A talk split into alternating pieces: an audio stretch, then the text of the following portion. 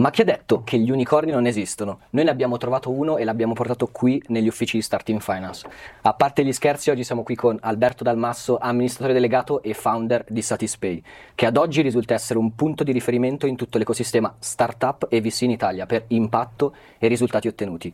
Inoltre risultano essere leader europei nei settori dei pagamenti digitali e recentemente hanno raggiunto lo status di unicorno che li sta portando velocemente verso i 10 milioni di clienti in Italia e all'estero. Quindi oggi siamo molto felici di averti qui con noi Alberto. Piacere mio. Grazie mille. E ti abbiamo portato per l'occasione un buon rosso fermo piemontese, 90% Ruscè, 10% Barbera. Vino interessante che adesso magari ci versiamo e ci Lo sbevacchiamo. servo io, lo servite voi? Servo, Come servo vuoi. io volentieri, dai. Alberto, inizia magari dicendoci effettivamente che cosa fa oggi Satispay. Satispay molto semplicemente è un eh, circuito di pagamento indipendente da quelli delle carte di credito e carte di debito. Quindi cosa abbiamo fatto con Satispay è stato creare questo network che è usabile da chiunque abbia un conto corrente, sia esso un consumatore, un privato cittadino o un esercente, e i nostri utenti, che sono, dicevamo, guardiamo ai 10 milioni, sono adesso poco meno di 3 milioni e mezzo, ma con una crescita decisamente forte, eh, ci usano per pagare nei negozi, per pagare online, per fare scambio di denaro tra privati e pagare tasse e bollette. Eh, principalmente pagare in negozio, la nostra rivoluzione è stata quella di eh, riuscire a disintermediare banche e circuiti e poter offrire un sistema di pagamento che per l'esercente è gratuito sotto i 10 euro e costa 20 centesimi fissi sopra i 10 euro. Quindi sappiamo bene quanto eh, animoso il dibattito su usare i pagamenti elettronici anche per un caffè e abbiamo pensato di risolverla alla, alla radice. E direi con questa facciamoci un Cheers. brindisi iniziale. Salute. Cheers. Al Piemonte, Piemonte e a Satispay. grazie. Mm. Beh, sicuro scioglierà la Sì, parlantina. Esatto, direi proprio di sì. Per iniziare, come accennavamo poco fa, sicuramente Satispay cioè, è un esempio di incredibile successo, non solo in Italia, ma a livello internazionale. E eravamo molto curiosi di approfondire un po', diciamo, la fase iniziale, però. Comunque tu l'hai lanciato ormai quasi una decina di anni fa e sei entrato a gamba tesa in uno dei settori che sono più tradizionali, regolamentati, ma soprattutto caratterizzato dai player estremamente potenti, ovvero le banche per non, non chiamarmi la cassa, per qualcun altro, ma comunque estremamente potenti e sicuramente nel momento in cui hanno visto un nuovo player che entrava, diciamo, con l'obiettivo di rivoluzionare proprio tutto questo business, questo sistema, avrebbe dovuto vivere, immagino, delle sfide particolarmente significative. Quindi raccontaci un po' appunto di quali sfide hai vissuto in questo periodo iniziale e come hai fatto effettivamente a confrontarti con queste entità enormi. Beh, allora, innanzitutto successo, ma più o meno, nel senso siamo ancora agli inizi. Satispay è una realtà grande, un unicorno, cresciamo rapidamente, milioni di clienti, ma l'obiettivo è quello di diventare lo strumento di pagamento più usato in Europa e c'è ancora tanta strada da fare per diventare anche solo il più usato in Italia. Ehm, lanciato nel, nel 2015, sono quasi dieci anni che ci lavoro perché abbiamo iniziato nel, nel 2013, ci sono voluti appunto due anni per poter entrare sul mercato, proprio perché è un settore regolamentato, quindi non, non puoi, come dire, fare A-B testing, buttare fuori l'MVP, minimum viable product, farlo usare se non, è, se non hai le autorizzazioni a farlo, se non hai l'autorizzazione bancaria o quella che poi abbiamo ottenuto noi di Istituto di Moneta Elettronica. Però le sfide che abbiamo vissuto sono state non tanto caratterizzate dalla, dalla competizione, soprattutto quando sei all'inizio sei in sfida con, con te stesso, nel senso che devi proprio riuscire a mettere insieme i pezzi, mettere insieme le persone, mettere insieme la parte legale, autorizzativa, compliance, la parte tecnologica, che poi è risultata la più, la più importante, la più difficile da, da mettere insieme. Ma è stato interessante perché poi l'interesse da parte degli intermediari finanziari è stato forte, eh, le banche in primis. Um, noi abbiamo scelto questo settore proprio perché è grande, è il mercato più grande al mondo, il mercato dei Mm. pagamenti, perché poi qualunque business andiamo a guardare, pa- la parte di fatturato c'è perché si fanno dei pagamenti, pagamenti, quindi il servizio è pagato. Quindi a, a livello sottostante, eh, di fatto è il mercato più grande che, che esiste ed è chiaro che ci- chi opera in quel mercato è un gigante, ma in fondo fare azienda vuol dire fare un sacco di sacrifici, Mm. eh, rovinarsi la vita. modo- Lo dico sorridendo perché poi ci divertiamo, in realtà non è rovinata, ma i sacrifici sono, sono tanti e anche sulla vita privata tante cose vengono spostate, messe in parte per un po' di tempo da parte, però noi diciamo già che devi rovinarti la vita, già che devi fare un sacco di sacrifici deve valerne la pena e quindi andiamo nel territorio dei giganti e facciamo sfidiamo i giganti. Poi quello che succede è che siccome è un mondo di giganti, siccome è un mondo di giganti che fino a qualche anno fa erano molto protetti perché poi la tecnologia abbatte le barriere ed è arrivata secondo me da poco ad abbattere le barriere di ingresso nel mercato finanziario. Quindi que- parlavamo di banche, ma sono proprio player che è da tanto che sono comodi in una posizione, diciamo, con non molto contrasto. Adesso ormai un, prendere una licenza che sia bancaria, di istituto di pagamento, moneta elettronica, è un qualcosa che fai, poi alla base non è quello il differenziante, la tecnologia è come arrivi ai clienti e la distribuzione finale. Credo che il vantaggio delle banche fosse quello di avere le filiali e arrivare alla gente. Adesso la gente ci può arrivare con lo smartphone, con mm. un'applicazione, con un, con, un, con un, sito internet, con un social network, quindi è quello che ha veramente abbattuto eh, le barriere e più le aziende finanziarie sono grandi, meno riescono a reagire Infatti. Di conseguenza um, il fatto che all'inizio sei piccolo e o non, o non, ci credono, non ti considerano o in qualche modo si affascinano del progetto, del team e ti aiutano. Um, infatti noi nel nostro percorso abbiamo avuto diverse tipologie di investitori e in, nei primi anni sono state proprio le le banche a, a, sostituire il venture capital per noi, perché il venture capital italiano nel 2013, 14, 15 era troppo piccolo per quello che volevamo fare noi, che ad oggi abbiamo raccolto 455 milioni di euro. Cioè, parlare di una cifra così nel 2013, dove tutto il venture capital italiano forse era meno di 100 milioni, abbiamo rapidamente pensato dobbiamo parlare con privati perché in Italia c'è un sacco di risparmio privato e aziende del settore finanziario perché comunque il fatturato gli utili li fanno e poi quello che, che risulta è che questi dicono internamente potremmo farci il nostro progetto oppure potremmo investire in un progetto terzo. Quindi ci è sembrato un settore abbastanza grande da poterci divertire per, per, per svariati anni e dove la dimensione degli attori presenti era uh, come dire, un vantaggio perché poi è, è, troppo difficile per loro reagire rapidamente. Chiarissimo. E un altro tema, secondo me, incredibilmente attuale, incredibilmente interessante, è proprio il ruolo della legislazione, che tu tra l'altro menzionavi nell'ultima risposta, nella digitalizzazione dei pagamenti. Nel 2015 Um, in Italia c'è stato il primo obbligo del POS, tra l'altro senza alcuna sanzione effettiva. Corretto non ci sono effettivamente mai stati degli obblighi veri e propri per quanto riguarda pagamenti elettronici in senso stretto. Adesso con la legge di bilancio 2022 realisticamente non avremo neanche più l'obbligo del POS al di sotto di eh, una, una certa cifra che probabilmente non sarà neanche particolarmente alta. Quindi la domanda sorge spontanea. Quale dovrebbe essere secondo te il ruolo della legislazione in Italia per favorire una digitalizzazione dei pagamenti che effettivamente sia benefica per tutti gli attori coinvolti. Quindi penso ai commercianti, ma anche naturalmente ai consumatori. Ma facciamo parlare i numeri e i dati, no? 2015 esce questa norma uh, che però di fatto è come se non esistesse, cioè non c'è sanzione. Pochi mesi fa è stata aggiunta un po' all'ultimo questa sanzione minuscola, cioè cos'era giugno, giugno per, da, da giugno per luglio nel 2022 penso che sarà il primo anno in cui più del 50% dei pagamenti retail in Italia sarà fatto in modo elettronico. Primo anno.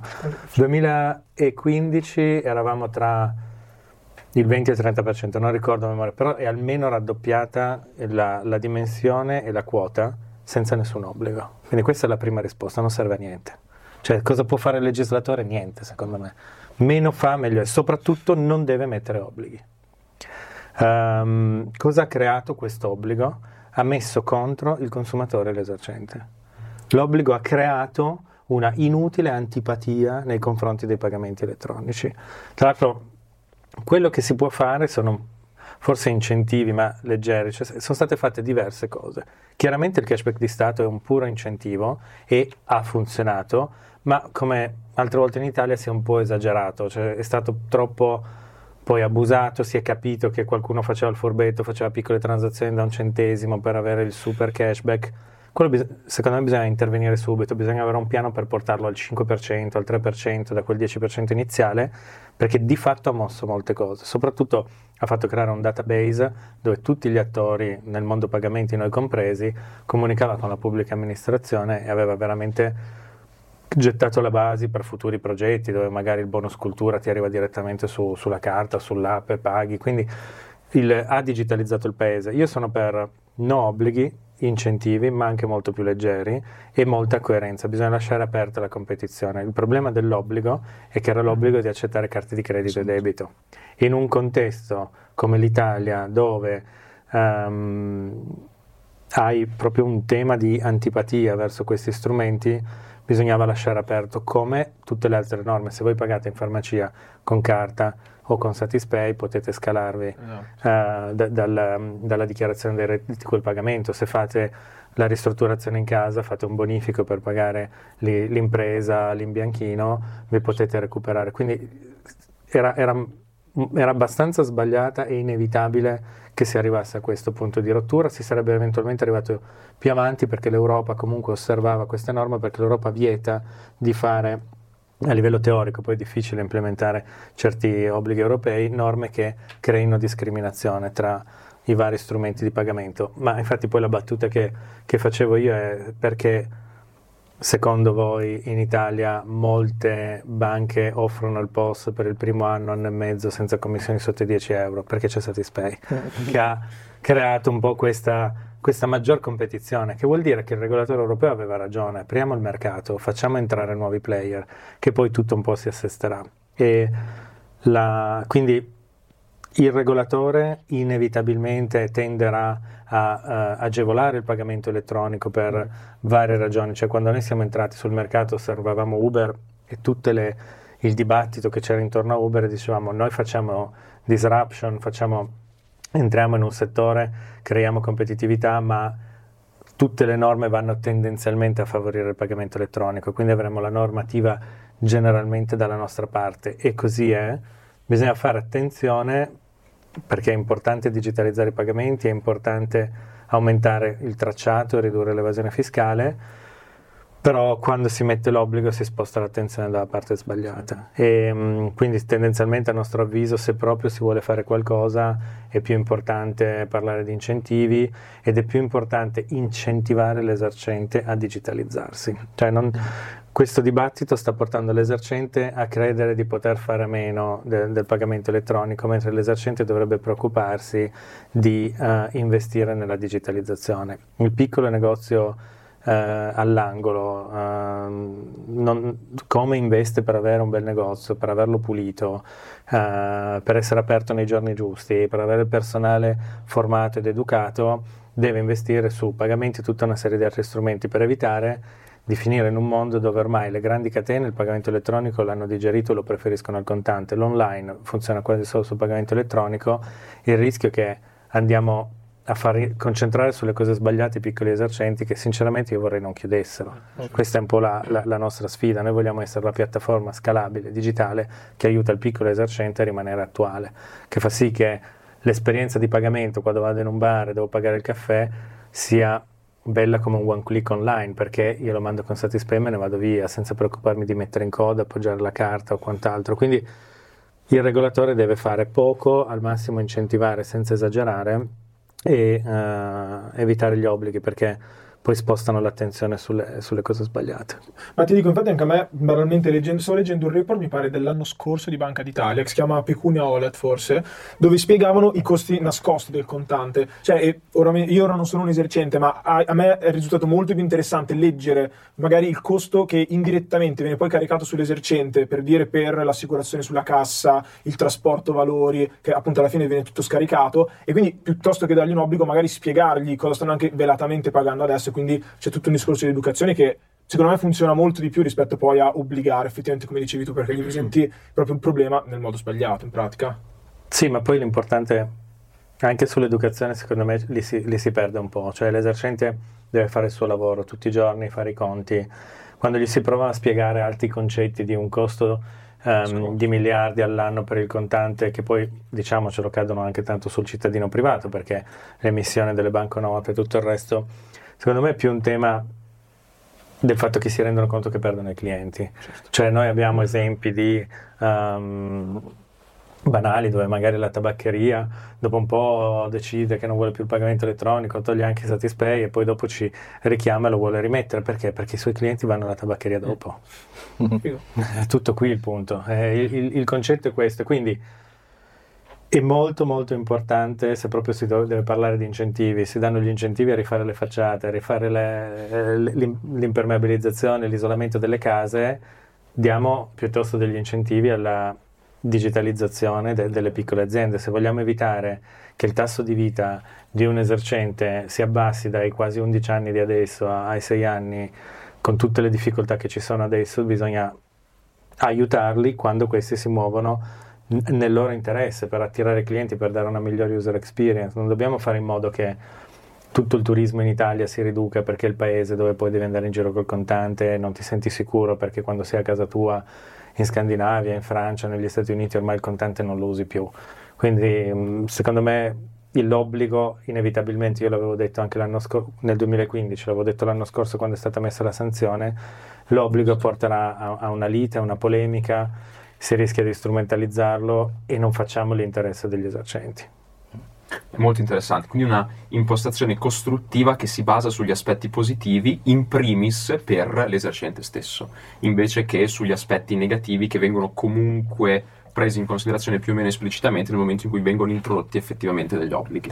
Ma poi parliamo di, della sanzione che per farla scattare il consumatore deve denunciare l'esercente. Non dobbiamo metterci contro, certo. non dobbiamo cioè, io penso che tutti quanti, se veramente parliamo di pagamento elettronico, non vuoi pagare in contanti e ti rendi conto che in un bar ti dicono no, non, mm, per favore non mi pagare così, non hai più voglia di tornarci, vai da un'altra parte, mm. ma non ti metti a denunciarlo, Chiaro. non ti metti a creare, cioè, abbiamo altri problemi, abbiamo certo. altre cose da fare.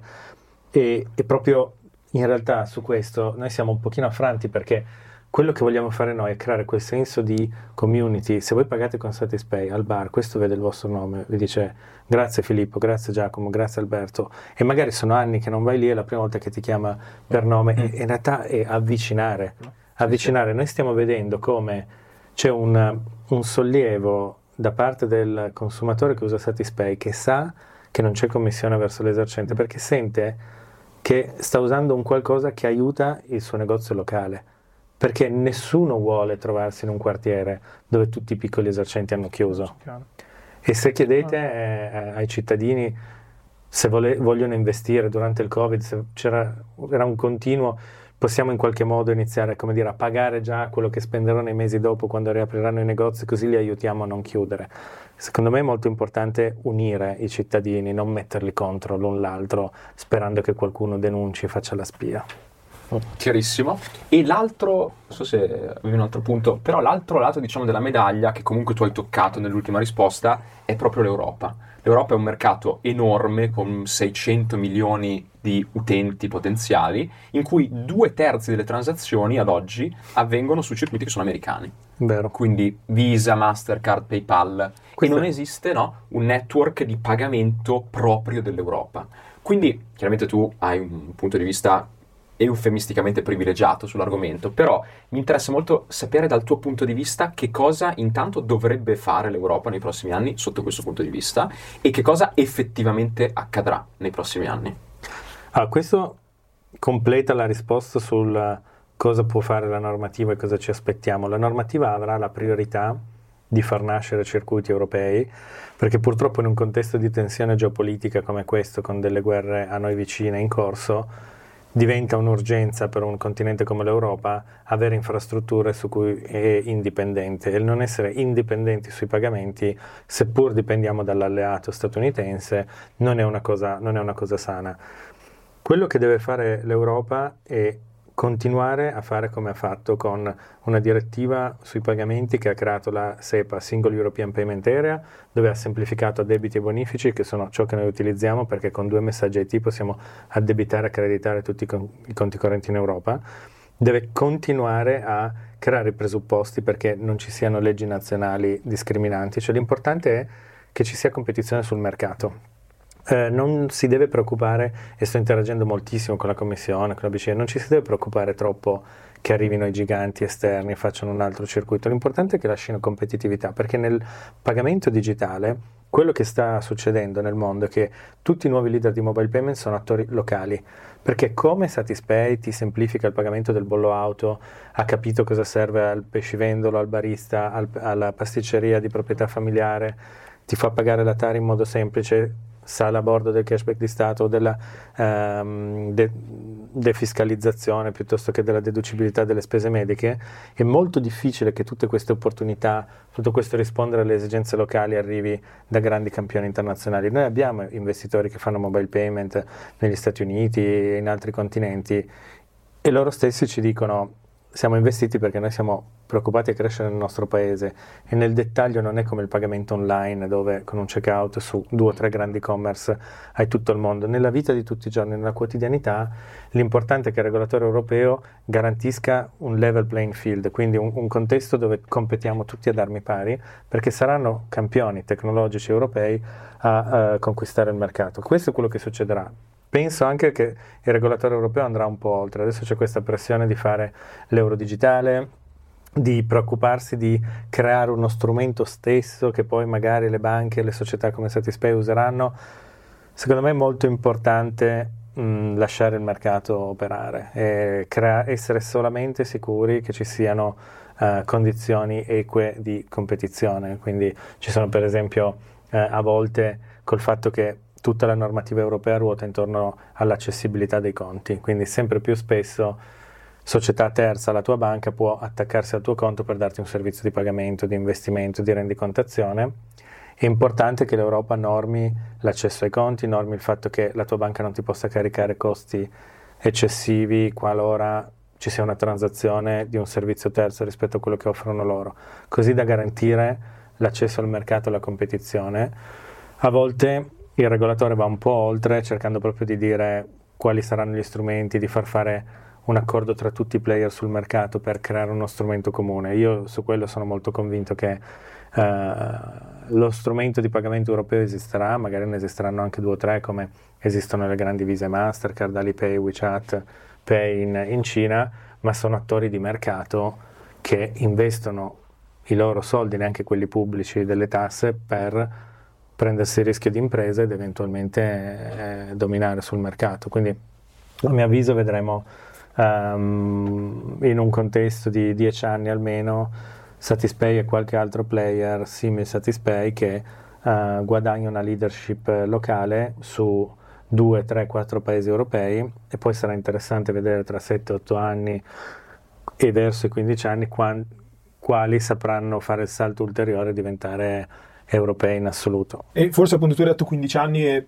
prima menzionavi l'obiettivo di diventare leader dei pagamenti digitali a livello europeo, quindi forse 15 anni è un po' troppo in là per farti questa domanda e l'obiettivo sembra sicuramente ambizioso, ma c'è comunque da dire che voi state crescendo a una velocità incredibile, perché se non sbaglio all'incirca avete 150.000 nuovi utenti al mese adesso. Quindi come pensate effettivamente di gestire questa fase di forte crescita che state già vivendo adesso e soprattutto che vi porterà poi ad arrivare ad essere uno dei leader in Europa?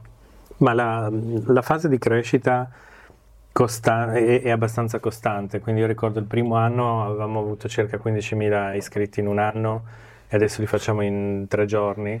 E, e il tema è proprio la consapevolezza di essere a bordo di qualcosa molto più grande di te e quindi un, un, un costante studiare, un costante cercare persone che ci sono già passate, che hanno già costruito aziende più grandi della tua con cui confrontarti e assumere assumere, assumere, assumere, assumere competenze, assumere persone che possano aiutarti a, a guidare l'azienda nella fase successiva e mai adattarsi, mai sedersi sugli allori. Cioè, un'azienda come Satispay è obbligata per natura a crescere, se no chiude. Cioè, il, Satispay ha senso come progetto, ripaga gli investitori se diventa enorme um, e quindi c'è questo continuare a crescere quando sei così ogni sei mesi sei un'azienda totalmente diversa e quindi l'importante è non fermarsi mai, non smettere mai di alzare l'asticella, ehm, dare degli obiettivi molto chiari, non cambiare idea.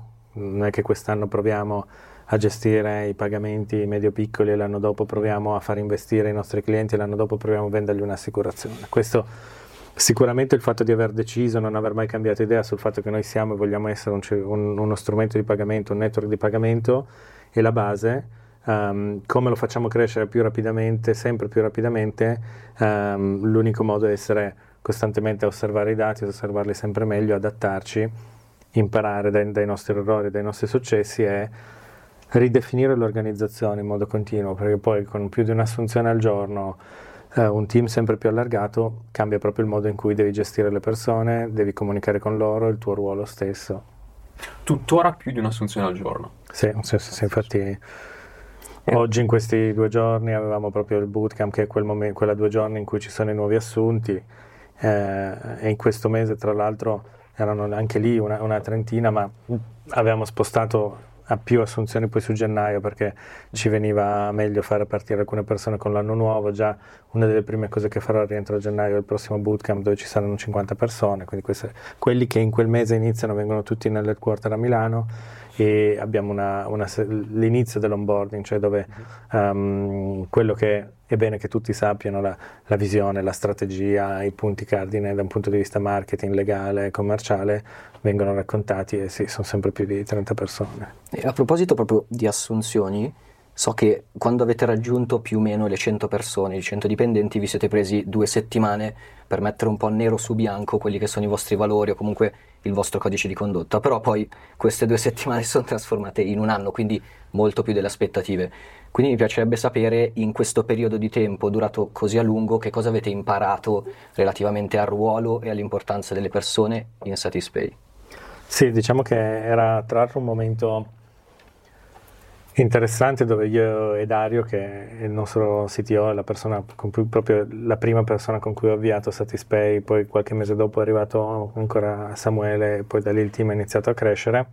Poi io e Dario eravamo in, um, a Stanford, stavamo facendo un paio di settimane di approfondimenti con uh, alcuni professori di Stanford e altri start-upper sulla fase di, di accelerazione e um, ci siamo resi conto che siccome in quei giorni avremmo superato le 100 persone era il momento di iniziare a scrivere.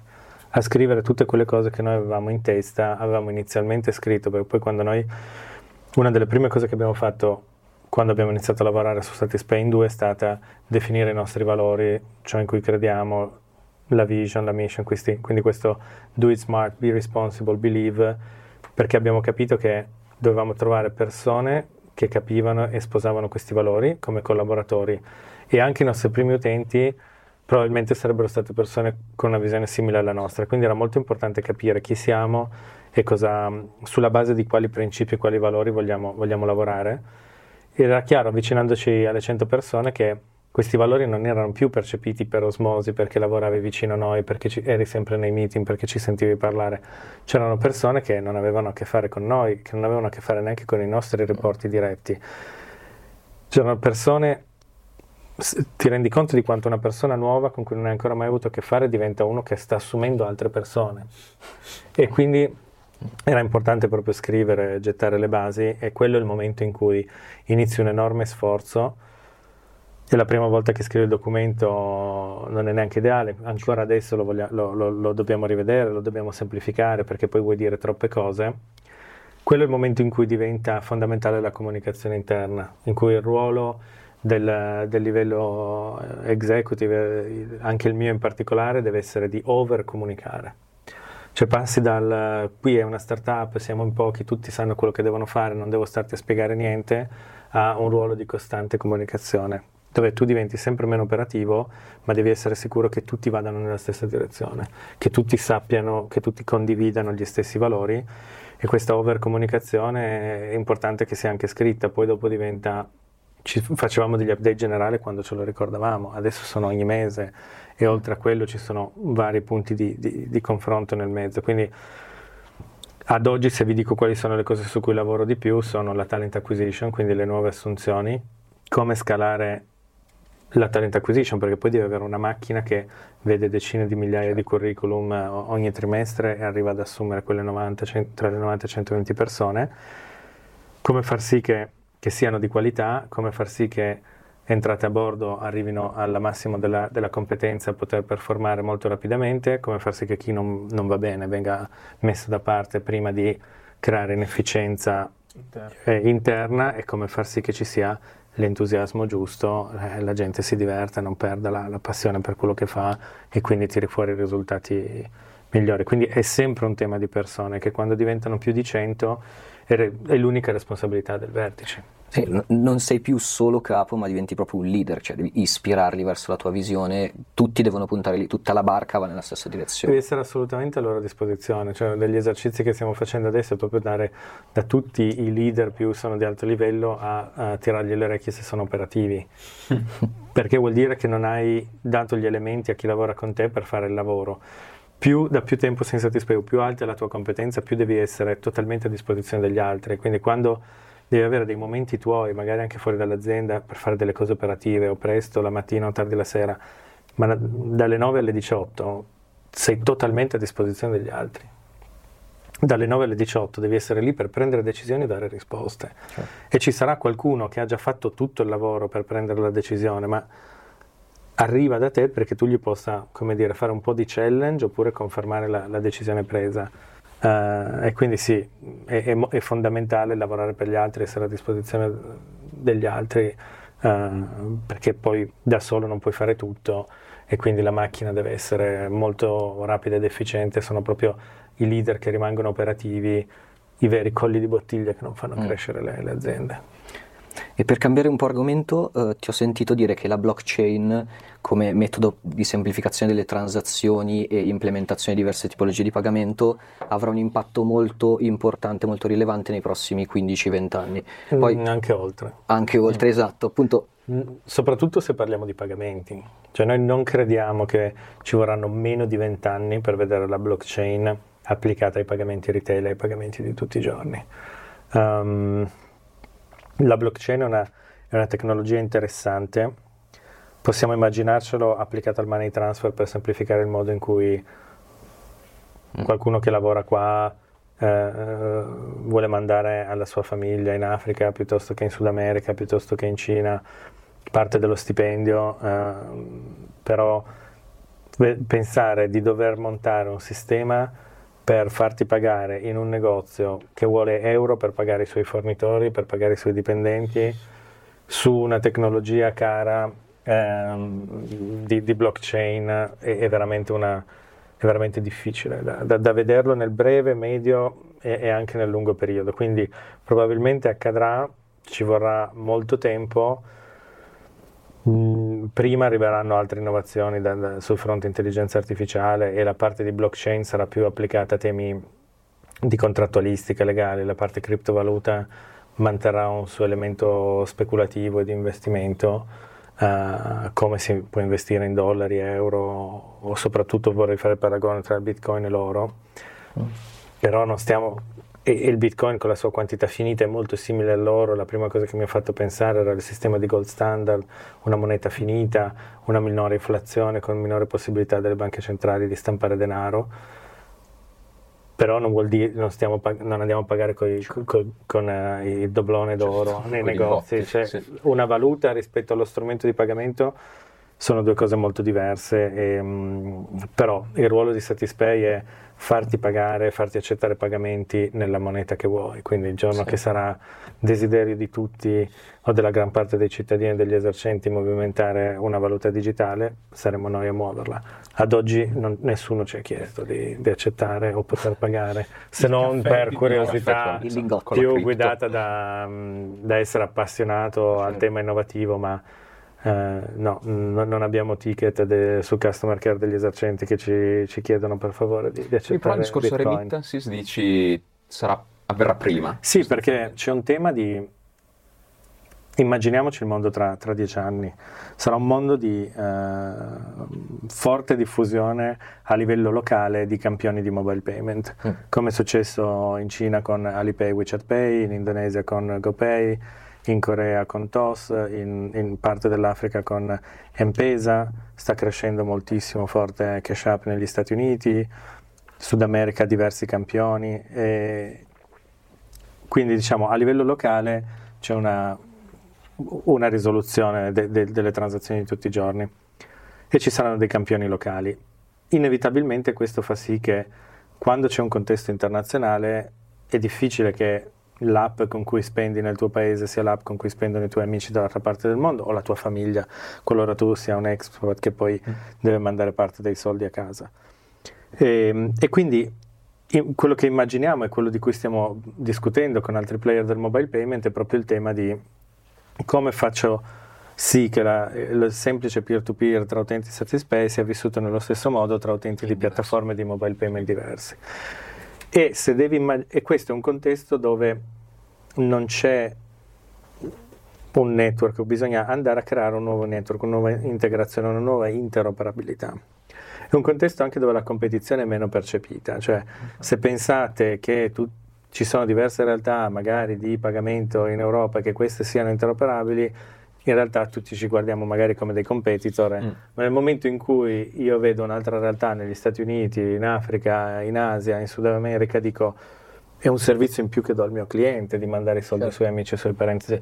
E quindi lì è molto più immaginabile andare a lavorare sul concetto blockchain per definire uno standard a cui poi chi vorrà potrà aderire per creare interoperabilità tra, tra i sistemi.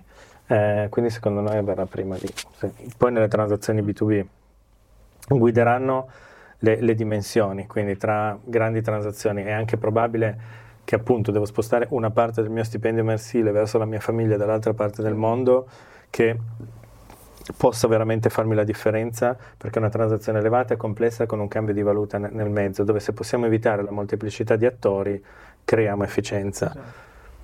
Ma nella transazione media da 15 euro in negozio è un, come si dice un overkill, è un'esagerazione andare a montare sopra per oggi e per i prossimi vent'anni secondo noi della tecnologia blockchain Invece, passando un po' all'ecosistema venture capital, sicuramente penso tu in Italia in generale, forse anche nel mondo siano delle persone migliori a cui chiedere. Ehm, tu hai avuto tanta esperienza con investitori sia americani che europei, che vabbè, inizialmente dicevo anche italiani, ma ehm, raccontaci un po' quelle che sono state le tue esperienze, quindi quali differenze hai visto tra questi due mondi, quindi Europa e oltreoceano, e soprattutto eravamo anche curiosi di capire come hai visto cambiare proprio l'ecosistema venture capital in Europa da quando hai fondato Satispay ad oggi. Allora, il, um, noi abbiamo vissuto un contesto di totale assenza di venture capital nella sostanza italiano eh, e ci siamo resi conto di come sia molto importante capire il contesto in cui sei. Cioè non puoi far finta, come troppi fanno, adesso poi è un po' cresciuto il venture capital in Italia, però non puoi far finta che siamo, di essere negli Stati Uniti e giocare con quelle regole. Negli Stati Uniti vai a parlare venture capital, perché c'è una certa dimensione di decine o centinaia di miliardi di, di capitale che per mestiere è andato lì. Qui di venture capital non ce n'era e quindi era importante staccarci per noi da tutta quella corsa, ah, sono una startup, deve prendermi un incubatore, devo, deve investire un venture capital, se no non seguo il playbook. Siamo in Italia, i soldi sono altrove, nelle famiglie private, in certe aziende e quindi siamo- ci siamo proprio mossi in quella, in quella direzione.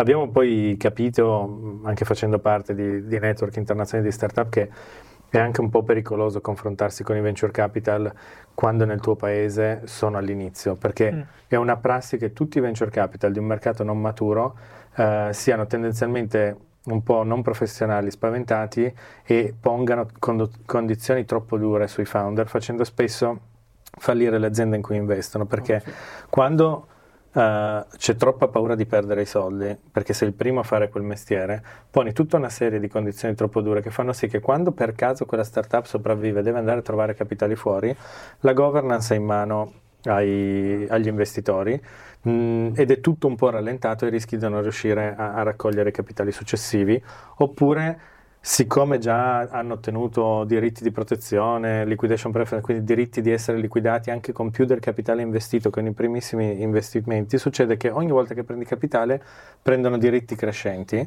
e non c'è più spazio per nessun diritto Certo. quando devi poi andare a prendere i 100, 200, 300 milioni ulteriori. Quello che abbiamo riscontrato in Europa, mh, poi in Italia c'erano pochi capitali, in Europa comunque ancora molto venture capital, ma molto concentrato a capire tutti i rischi di ciò che fai. Approdare a un'interlocuzione con, con gli Stati Uniti è estremamente refreshing, estremamente ti cambia subito il morale perché in Europa ti confronti con gli investitori e passano tutto il tempo a cercare di capire tutti i motivi per cui potrai fallire. Negli Stati Uniti passano il tempo a cercare di capire qual è il livello massimo di successo che puoi raggiungere e tutte le opportunità a Sì. cui tu puoi andare dietro. Di conseguenza è, è veramente un contesto che è ina- inevitabilmente più avanti. Perché dove l'investitore ha deciso di essere investitore di rischio, ha fatto pace col fatto che spesso perderai soldi, si concentra solo su quanto grande può diventare la tua idea, la tua iniziativa. E anche se ti dice di no, non hai comunque passato un'ora, due ore o n settimane di due diligence bastonato da qualcuno che cerca di ricordarti tutti i motivi per cui fallirai, ma comunque hai passato tempo con qualcuno che ha cercato con te di capire quanto grande l'opportunità. Poi magari non investe perché ha capito che il, è ancora magari un costo di acquisizione utente troppo caro per loro, però diciamo che l'esercizio fatto è volto a massimizzare il tuo mm. successo, a capire tutte le chance di successo che puoi avere. E c'è un livello di, um, non c'è il micro management, non c'è una discussione su, è molto veloce la discussione legale per arrivare a firmare mettersi d'accordo e andare avanti perché non si passa così tanto tempo, si passa un po' di tempo a normare cosa succede quando le cose non vanno bene, ma mh, mm, sempre per lo stesso approccio molto meno, cioè l'interesse è essere sicuri che l'upside sia il più alto possibile e quindi anche il, per, il percorso tra stringersi la mano, arrivare a, a, fare il closing e quindi proprio il trasferimento dei soldi è molto meno, meno stressante. Il contesto del, del venture capital è evoluto, nel senso che ci sono più capitali, purtroppo ancora troppo spesso messi anche in Italia dal pubblico, banalmente da Cassa Depositi e Prestiti, e quindi denaro pubblico che quindi è ancora un po' poi assegnato a dei, a dei team che non hanno track record, che non sono loro stessi investiti nel fondo e quindi fanno un lavoro un po' eh, impiegatizio, mentre mm. il, il lavoro dell'investitore vedi la differenza quando chi investe ha anche parte dei propri soldi nel fondo o comunque veramente può avere un upside e diventare ultramilionario se non miliardario. Mm, non è così quando il fondo è pubblico e impiega delle persone, non è neanche etico che, che queste abbiano un certo tipo di crescita e quindi non funziona. Quindi è ancora molto acerbo. Um, devo dire che chi uh, già avevo conosciuto dieci anni fa che faceva venture capital mi sembra avere un approccio un po' più founders friendly. Mm.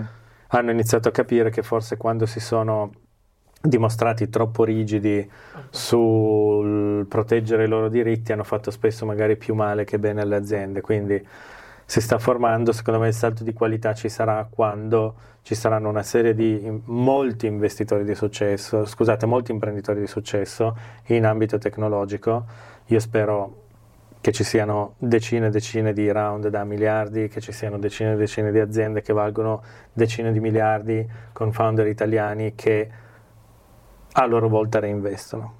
Perché c'è una differenza sostanziale tra prendere capitali da imprenditori del mondo dell'industria, del mondo della finanza o da imprenditori che hanno da pochi anni attraversato un qualcosa di molto simile a quello che stai facendo tu e possono affiancarti quando hai bisogno dandoti dei consigli estremamente utili perché molto vicini ai, ai, problemi che tu stai affrontando in quel momento. Sì, sì, è proprio tutto un discorso anche di, cioè oltre ai fondi di expertise che ti porti, che ti porti dentro a, a E secondo te quindi questo cambio avverrà cioè, quindi non è diciamo, solo un discorso di fondi e tanto anche ancora mentalità proprio tra... Diciamo, Devono esserci tante, tante, aziende con enorme successo, cioè nel momento in cui una, un'azienda europea, un'azienda italiana uh, arriva a valere 100 miliardi o più in borsa o meno, a fare de, delle, delle exit di un certo livello, nasce chi ci ha investito ha, ha dei patrimoni infiniti. Eh, um, diventa l'azienda stessa un potenziale acquirente di altre aziende, cioè più nascono aziende di successo, più ci sono opportunità di investimento e di exit per altre realtà che, che verranno dopo. E quindi eh, a determinare lo, il successo, la crescita, la svolta nel, nel, mondo del venture capital sarà il successo delle aziende in cui il venture capital dovrebbe, dovrebbe investire.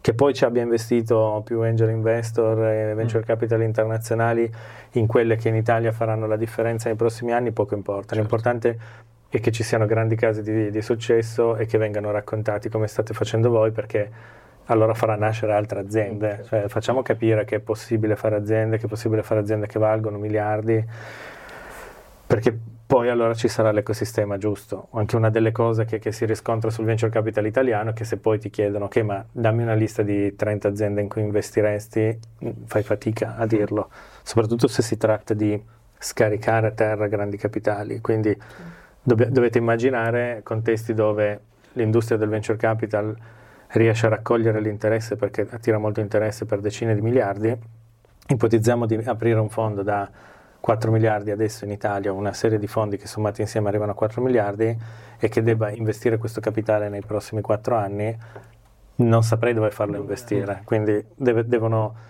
devono nascere grandi aziende che al suo interno abbiano sviluppato competenze di persone che possono andare a aiutare altre aziende a crescere, che possono investire in altre aziende e, e a questo punto poi l'ecosistema si autofinanzia e viene quasi un po' come risposta al venture capital capace perché ci sono, le, ci sono molte aziende in grado di, di, assorbire tutti i capitali. Bellissimo questo, questo mm. messaggio. Volevo concludere la conversazione con una riflessione rispetto invece che sul, sul passato e la storia di Satispay, proprio sul momento presente, tra recessione e un focus dell'intero ecosistema venture capital sempre più su efficienza e profittabilità invece che sulla crescita che invece è stato il focus per esempio di tutto il periodo del covid.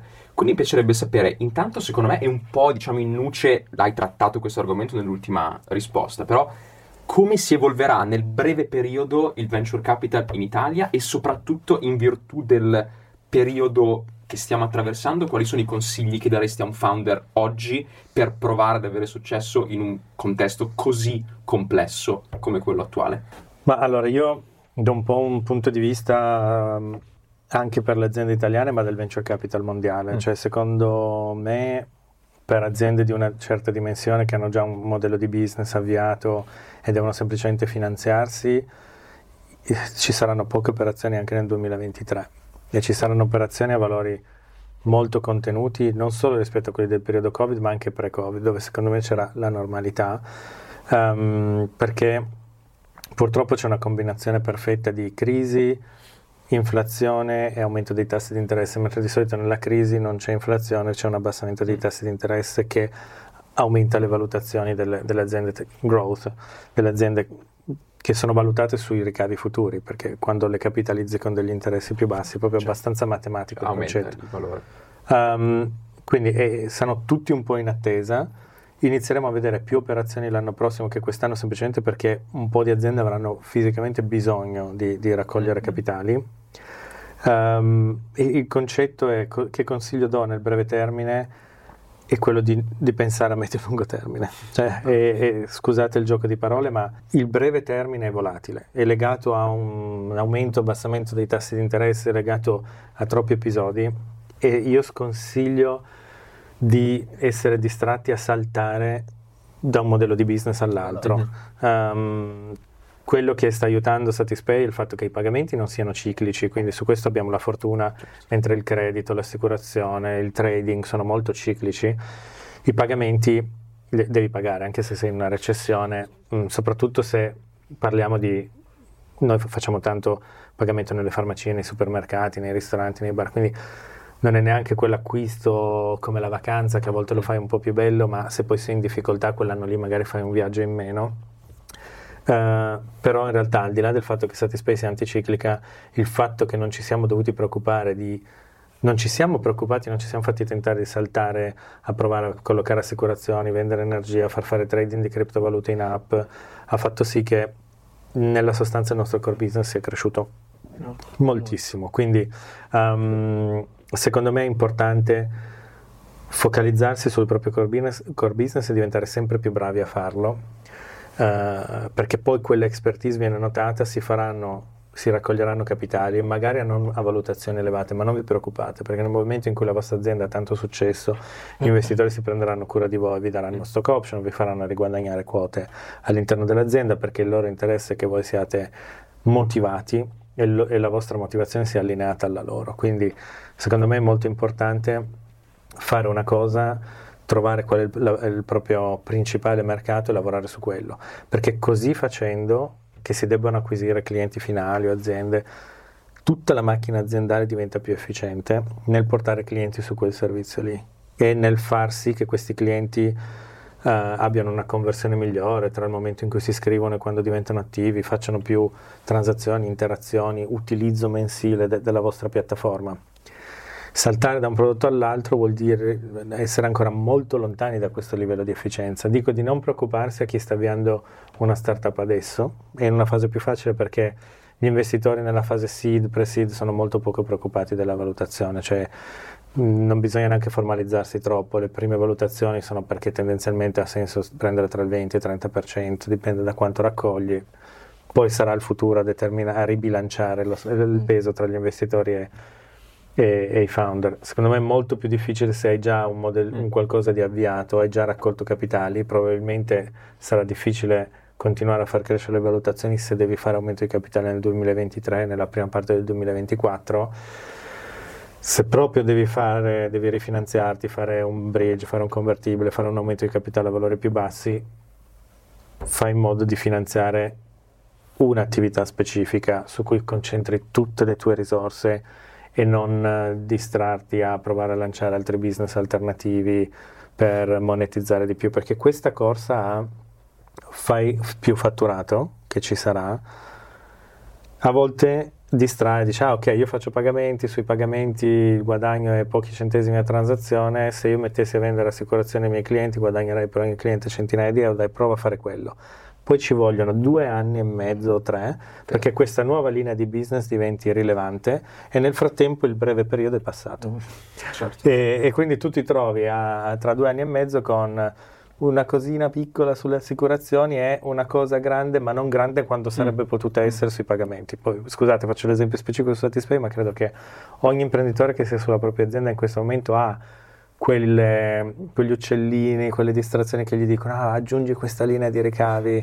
La tentazione. Non succede nel breve periodo, quindi non pensiamo troppo al breve periodo, a quelle pivot che, che- che svoltano la... Se, una- se un'azienda è in super early stage ci può stare, ma quello che sto consigliando a tantissimi altri imprenditori con cui ho la fortuna di confrontarmi e quello che io consiglio, quello che mi sento dire è massimo focus, massima concentrazione sulla tua cosa importante, eh, perché almeno avrai una linea di business che sarà solida e robusta. Fantastico.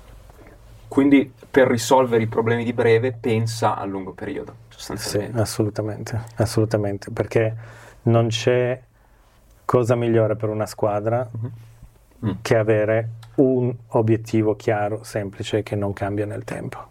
Fantastico. E con questo, grazie mille Alberto. Allora, cheers, a Cheers te. di nuovo, a anche se il mio bicchiere è quasi finito, per cui porterà un po' sfortuna, ma Cheers. Alla prossima.